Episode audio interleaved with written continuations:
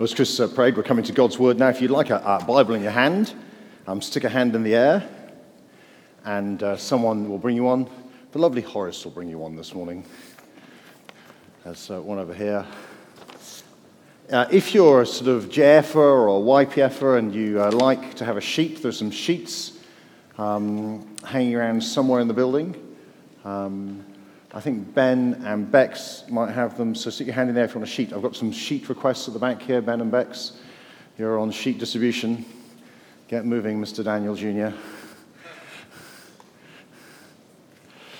Great joy. So, uh, John Eckhurst's got the sheets at the back.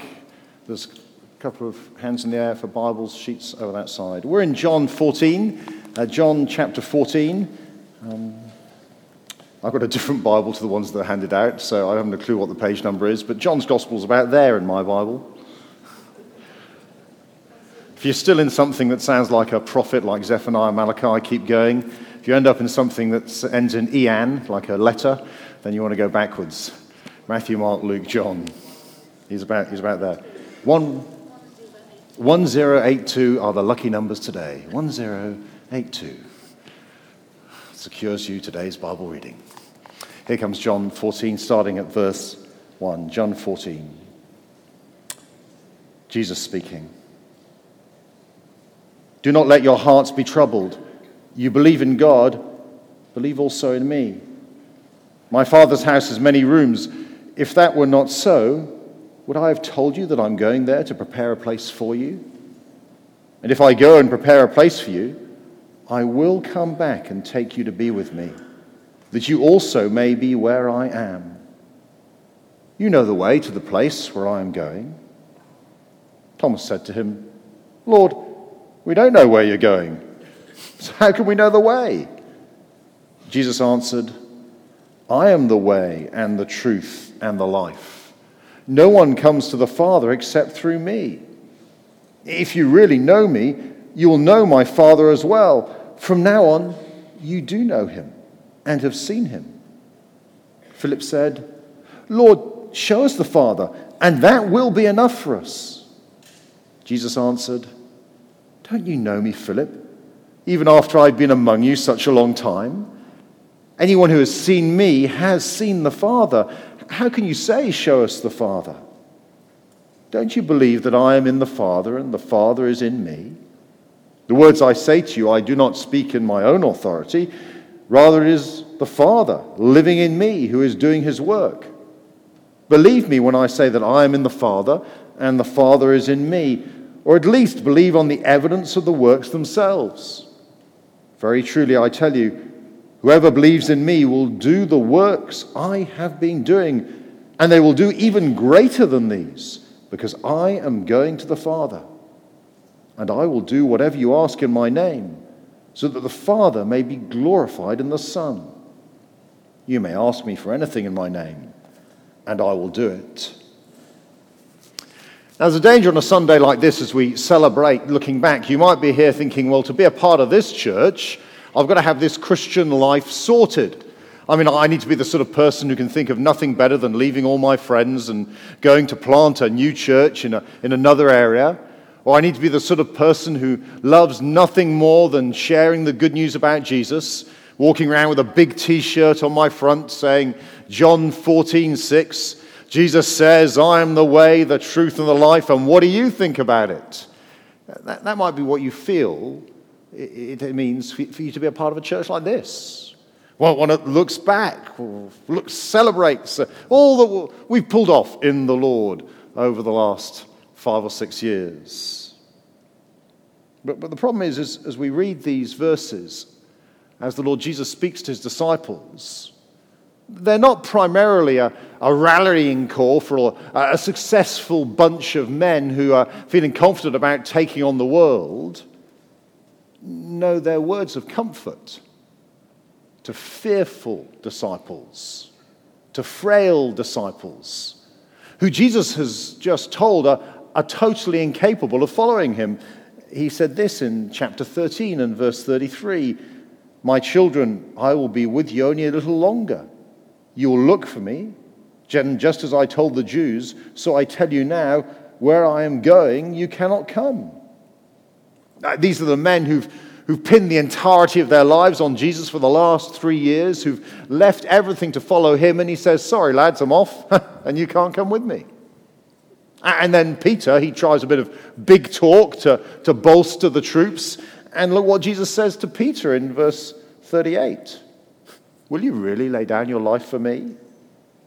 Very truly, I tell you, before the cock crows, you'll disown me three times. Now, let me tell you a little secret. I am a pastor who spends a lot of my Christian life afraid and feeling a failure. There was a conference yesterday. The speaker said, Surely, if we believe this, on the train on the way home, we will be telling people about Jesus. And I was thinking, here are some good reasons why I won't be doing that. and of course, it's not just a failure in speaking about the Lord Jesus. I feel an utter failure in the way that my life, which should be an advert for the Lord Jesus, actually is very far from that. Perhaps you are a bit like that this morning. Rather than thinking, I've got the Christian life licked, I want to be a part of that new vision, this is the church for me, you're thinking, oh, I'm actually afraid a lot of the time. And I'm a failure. Do, do I really fit in here? This is a great passage for us it's a great passage for me today. Because the first thing Jesus does is he comforts troubled hearts. He comforts troubled hearts. That's what he says, isn't it? Verse 1 Do not let your hearts be troubled. You believe in God, believe also in me. My Father's house has many rooms. If that were not so, would I have told you that I'm going there to prepare a place for you? Trust me, says Jesus. There's no shortage of room in my Father's house in heaven. Uh, this is not a promise, by the way, that we will all have Oxshott like footballers' mansions with the Lord forever. That's not the point. It's not the size of the house. It's that if you think that heaven's a bit exclusive for you, you're wrong. There's room for everyone who'll trust in Jesus. And that's what I'm going to do, says Jesus, to prepare a place for you. That's what I'll be doing tomorrow as I hang on a cross with your sin upon my shoulders, dying in your place. That's what I'll be doing as I burst out of the grave and rise to new life so you can have a fresh start with God now and forever. That's what I'll be doing as I ascend to heaven so that you know that human beings' home is with God the Father. That's what I'm going to do. And if you're worried that you're ever going to make it, well, look what Jesus says in verse 3. And if I go and prepare a place for you, I will come back and take you to be with me, that you also may be where I am. Don't trouble your hearts about how you'll get there. I won't just prepare a place, I'm going to come back and take you. A bit like Arnie. I'll be back. That's what he says. So you can be there with me. See, Jesus stretches out his arms so that he might be nailed to a cross to prepare a place in heaven for us. And then he says, I'm going to come back and gather you up in my arms and take you home to be there with me. And you know what's special about home, don't you? It's not the new kitchen or the paint job, it's not so much the place as the company. You'll be where I am, says Jesus. You'll be with me. You'll be gazing into the face of your beautiful Savior for all eternity. You'll be knowing the perfect love of God the Father and God the Son every single moment of every day as you dwell in the house of the Lord forever. You see, home isn't the house of your dreams. Home is where you know there's someone waiting for you. And waiting for every Christian believer is the Lord Himself the Lord Jesus Christ. That's why we say when Christians die, very often they've gone home. Now, isn't that, isn't that what you need to hear when you've, when you've failed again? When your sin means that you don't want to spend time with God. In fact, a lot of the time, you don't even want to spend time with yourself. Jesus says, Don't let your heart be troubled. I've done everything to make my Father's house your home. I'm going to come and take you home to be with me. Isn't that what you, you need to hear when you're afraid because the, the future prognosis is not good? Or the years just seem to fly by quicker and the days are filled with hospital appointments rather than hanging out with your friends, unless, of course, you bump into them in the hospital waiting room. This is comfort, isn't it, in our loneliness and in our worry? Don't let your hearts be troubled, says Jesus. I've got this. I've got you. I'm going to take you home. But, but look at what Thomas says, because it's, it's a very natural reaction. You see, in verse 4, Jesus says, You know the way to the place where I'm going. And Thomas said to him, Lord, we don't know where you're going, so how can we know the way?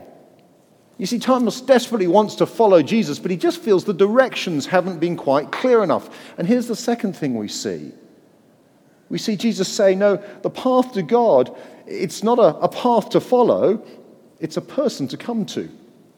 And in doing so, he, he gives confidence for doubtful disciples.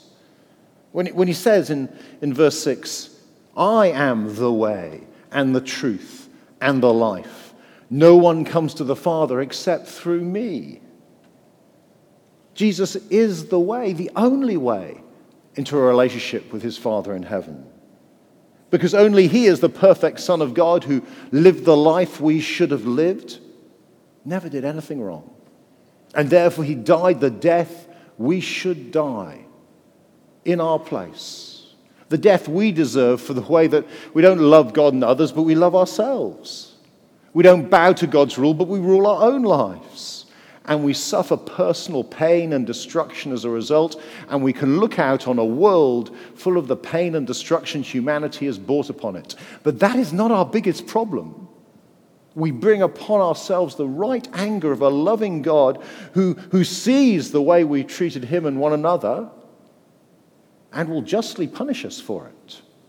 And only Jesus, the perfect Son, can die to bear that punishment in our place. He is the only way.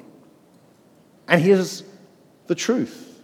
Because only Him, as we saw at the beginning of John's Gospel, is the eternal Son of God who takes on flesh so we might know fully and finally who God is. As some of you in ladies' Bible study are doing 1 John. And John the Apostle, the one who leans up against Jesus a couple of weeks ago in the, the Last Supper in the upper room, says, That which we've seen, which we've heard, which we've behold with our eyes, which we have touched.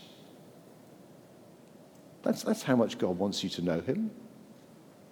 So you don't have to stare up into the heavens trying to find out what he's like. He comes to earth and he lives truth in front of you so that you can know what God is really like in the person of his son, Jesus Christ. And only Jesus is the life. Because only he is the one by whom and through whom and for whom all things were made.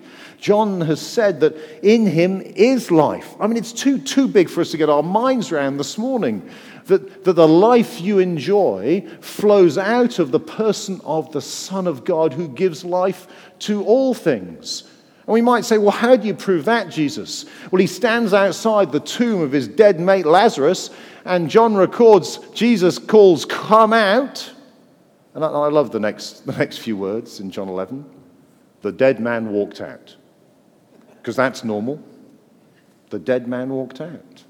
And so we know Jesus can give us life today and life forever in relationship with God, resurrection life, eternal life. He is the life. Now, no other founder of any world religion would, would claim that. In fact, every other world religion would point you to God or point you on the path to enlightenment. And they'll say, Now you've seen what God is like, or now you know the way to walk to enlightenment, just get on and do it. Really, get on and do it. That's what you've got to do. Sort it out. In fact, all the, the sort of secular religions of self help in our world are doing the same thing at the same time. I get this um, Saturday supplement in my newspaper. Every week it tells me a different way to sort my life out. And primarily, they're, they're all mutually exclusive.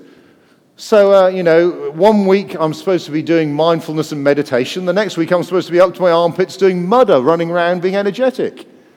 One week I'm supposed to do yoga and eat biodegradable yogurt. The ne- next week, I'm, I'm supposed to play more sport and get bigger muscles. Um, you remember the Atkins diet. Some of you remember, you're old enough to remember the Atkins diet, you know. That was a great diet. Eat more meat to lose weight. I had some bloke friends who were seriously big, literally seriously big into that diet. But now, no, you don't do that anymore. No, it's veganry, which praise God is over. Yeah? That's what you've got to do. We keep changing. And all they have in common is no, really, here's the way you do it. No, really, you sort it out, just follow the instructions. And that's what Thomas is expecting. And Jesus says, I'm the way, I'm the truth, I'm the life. It's not about you, it's about me. In fact, in our passage this morning, something like 28 times, Jesus says, I or me. Don't waste the next five minutes counting them. That's what you pay me to do, okay? 28 times, something like that. He's either the biggest egotist on earth or he's the most beautiful Savior there has ever been. Because he says it's not about the way you live your life, it's about what I've done for you. I'm the way. Hang on to me because I'm the way to get to God. I'm the truth about what He is. And I'm the life that you are created to know now and forever. I was, I was trying to explain this to someone on, on Christianity Explored this week. And I think it's the difference between seeing Jesus as your swimming teacher or Jesus as the lifeguard. You know, Jesus a swimming teacher. You're, you're in the mess of life. You can't swim. You know you can't swim. You're drowning. You're in the big flap attack position, legs and arms. And Jesus, the swimming teacher, stands on the side and goes, Kick harder. No. No, no, get your body flatter. Tuck your tummy in. Never managed to do that. Tuck your tummy in. Do you want to read my book on swimming while you're there? And that's what people think Christianity is about. But it's not. It's about Jesus, the lifeguard the one who dives into our world and grabs us with his arms that have been nailed to a cross and says, You cannot save yourself. But I have, I have come because I am the way, and I'm going to drag you back into relationship with God through my love as I die for you. And I'm going to give you resurrection, resuscitation life forever. And I'm the truth about God. It's Jesus, the life God. And the disciples need to remember that, don't they? They need to remember that as they doubt themselves, because when they doubt themselves, they need to remember Jesus has done it all. They're not the way He is. They don't have to work out the truth, they just have to look to Him. They don't have to sort their lives out, He gives them life. But, but they also need to, to remember that Jesus is uniquely the way, the truth, and the life when, when they doubt Him. There's never been anyone like him. Uh, if you're here this morning and you're wondering, is, is this person of Jesus Christ worth following? Well, just have a look at how utterly unique he is. He is the only one who has ever demonstrated that he is God on earth, and then, with all that power and authority, he has chosen to lay it down and die in the place of his people, that they might be restored to a relationship with the God they've rejected. He's utterly unique. And if you know him, well, look how, how he says, You know God in verse 7. If you really know me, you will know my Father as well. From now on, you do know him and have seen him. Which brings us to, to Philip's question. Philip says, Lord, um, show us the Father, and that will be a, enough for us.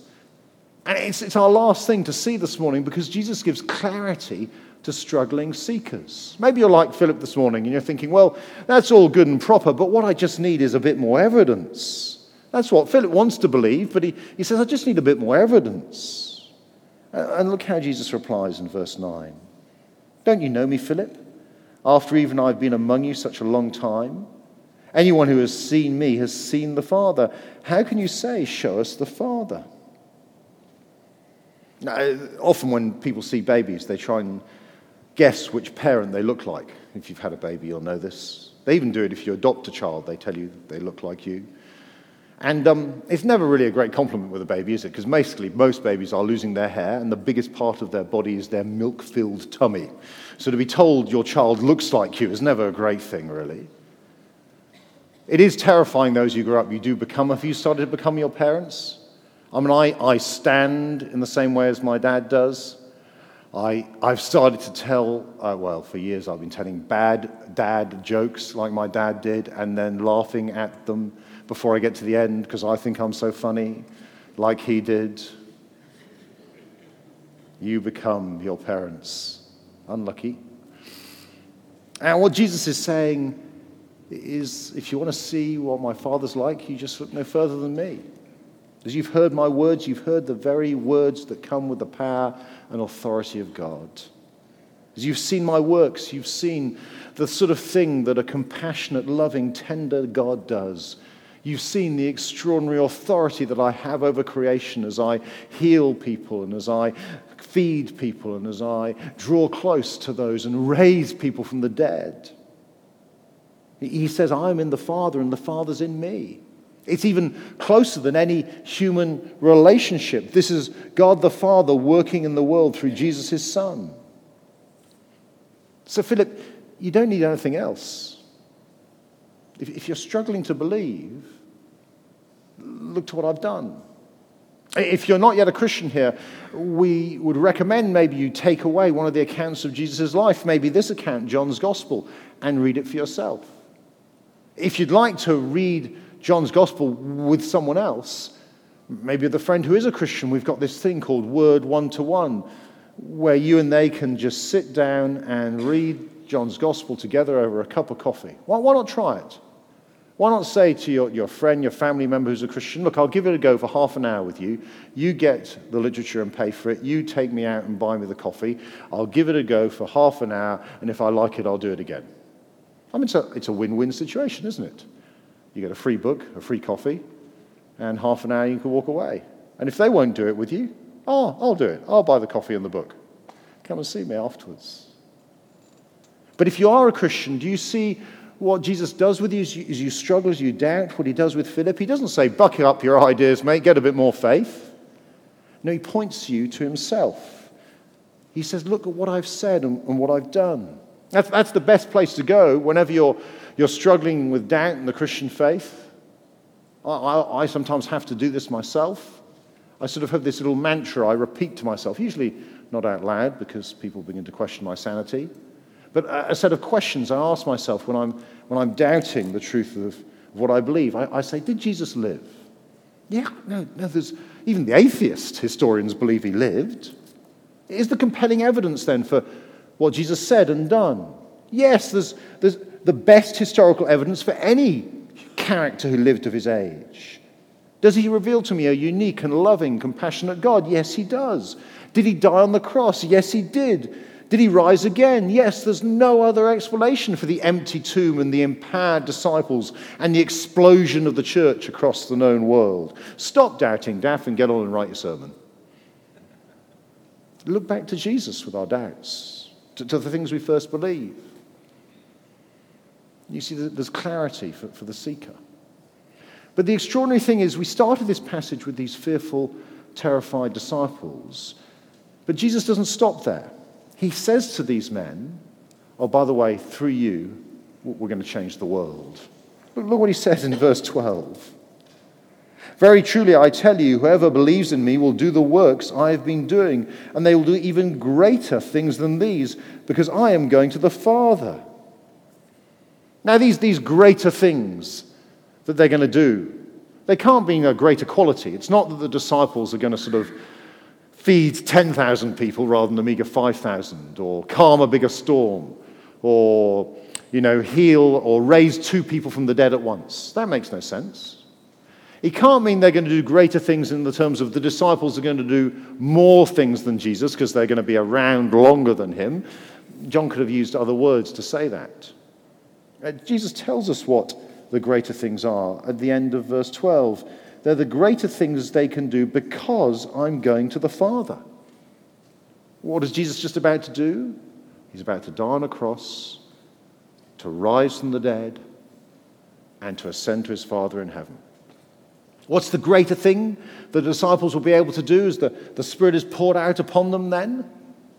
To tell people there's a God who loves you so much in the person of his Son. He died on the cross, and three days later he rose that you might have life, and now he's in heaven, and that can be your home. That's the greatest thing anyone can do. Tell someone that news. The greatest thing anyone can be given is that beautiful truth about Jesus. How are they going to do this huge task? Well, Jesus says, just ask me. Verse 13, and I will do whatever you ask in my name, so the Father may be glorified in the Son. Again, asking in Jesus' name, it's, it's not like Harry Potter where you've got to pronounce the incantation right and you get the spell, you know, in the name of Jesus. Or like that terrible book, The Secret, which suggests that if you really believed, I really want that, I am going to will it into my life. If I have enough faith, I will get it. Yeah, like that's going to work either. Now, Jesus says what in his name is in the same verse. Do you see it? So the Father may be glorified in the Son. And if you think God the Father is going to be glorified in the Son by you getting a better job, a nicer house, or a new kitchen, then you've misunderstood the Bible.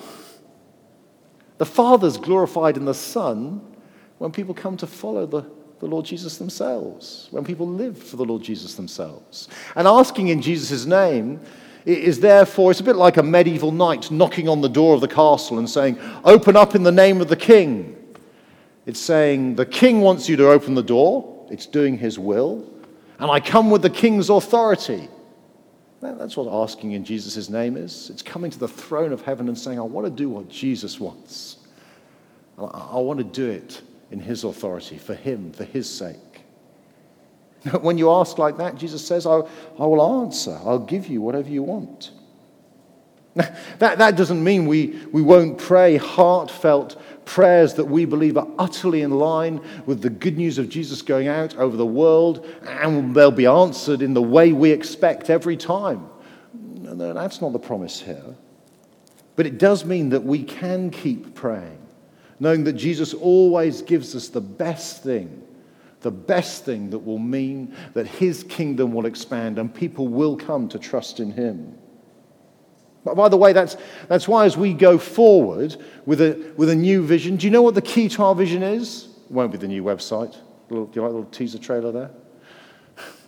It won't actually even be you mastering the Bible backwards in Swahili. Okay? It'll be praying. If we want to see 10% of the people in Chessington, by the way, there aren't 300,000 people in Chessington, 300,000 people in a five mile radius. If you're thinking, whoa, it's not that cramped. It's not. 300 people, 1,000 people in a five mile radius. Do you know what? If you want to see 10%, that'll happen when we have to put out more chairs for our prayer meeting. That'll happen when every church member puts every prayer meeting in their diary for the rest of their life now and makes it a priority. Because that's when we'll ask in Jesus' name. And that's when we'll receive what he wants to give us. As we, as we go forward in our vision, that's, that's the most important thing. So if you come today knowing you're more of a failure and more afraid than you'd like to be, welcome to the club. And the great thing is, the precious Lord Jesus Christ says to you, don't, don't let your hearts be troubled. I've done everything to prepare a place in heaven for you, and I'll come and take you to be with me. But because I'm the way, the truth, and the life, cling to me. It's not about you. And take that great news to everyone who you ever meet who doesn't know me. But you're only going to do it if you ask, if you depend on me, if you trust me and I'll work through you. Because I work through fearful failures like you. I've done it before, and I'll do it again. Let's pray together.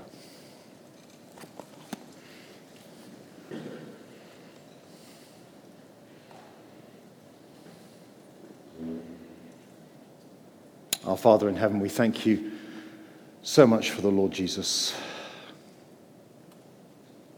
Lord Jesus, we thank you that you are the one who brings comfort to troubled hearts, who brings confidence to doubtful disciples like us, who brings clarity to those seeking you. Please fix our eyes on you wherever we are, whoever we are, whatever we feel today. Fix our eyes on you and be our strength and our comforter for your name's sake.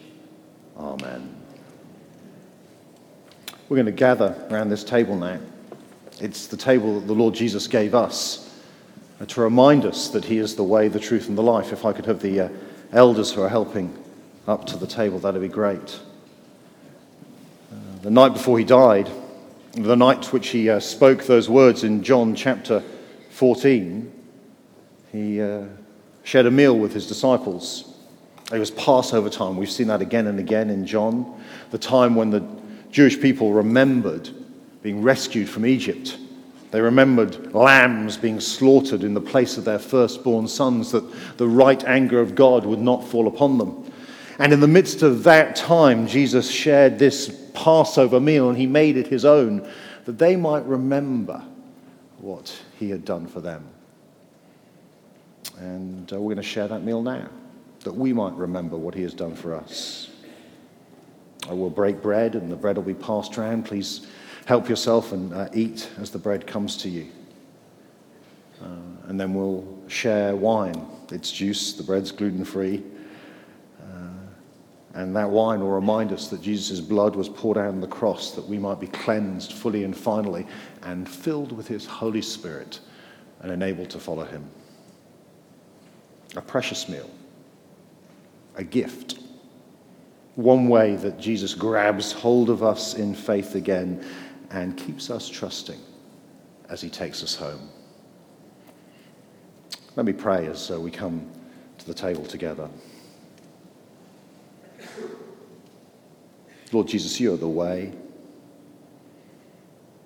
What a way you walked for us, the way of the cross, where your body was broken where you died in our place as our substitute, where you bore our sin. And you are the truth. You're the truth about God. And what we see at the cross is a God who is humble even unto death, who is loving even unto sacrifice, who willingly bears his own right anger at our sin and you are life. Because the, the lifeblood poured out from you means that the life giving spirit that proceeds from you and your Father in heaven can be poured out into our hearts. So as we eat bread and as we drink this juice, this memorial of your death, fix our eyes on you fix our eyes on home. Make us thankful for your name's sake. Amen.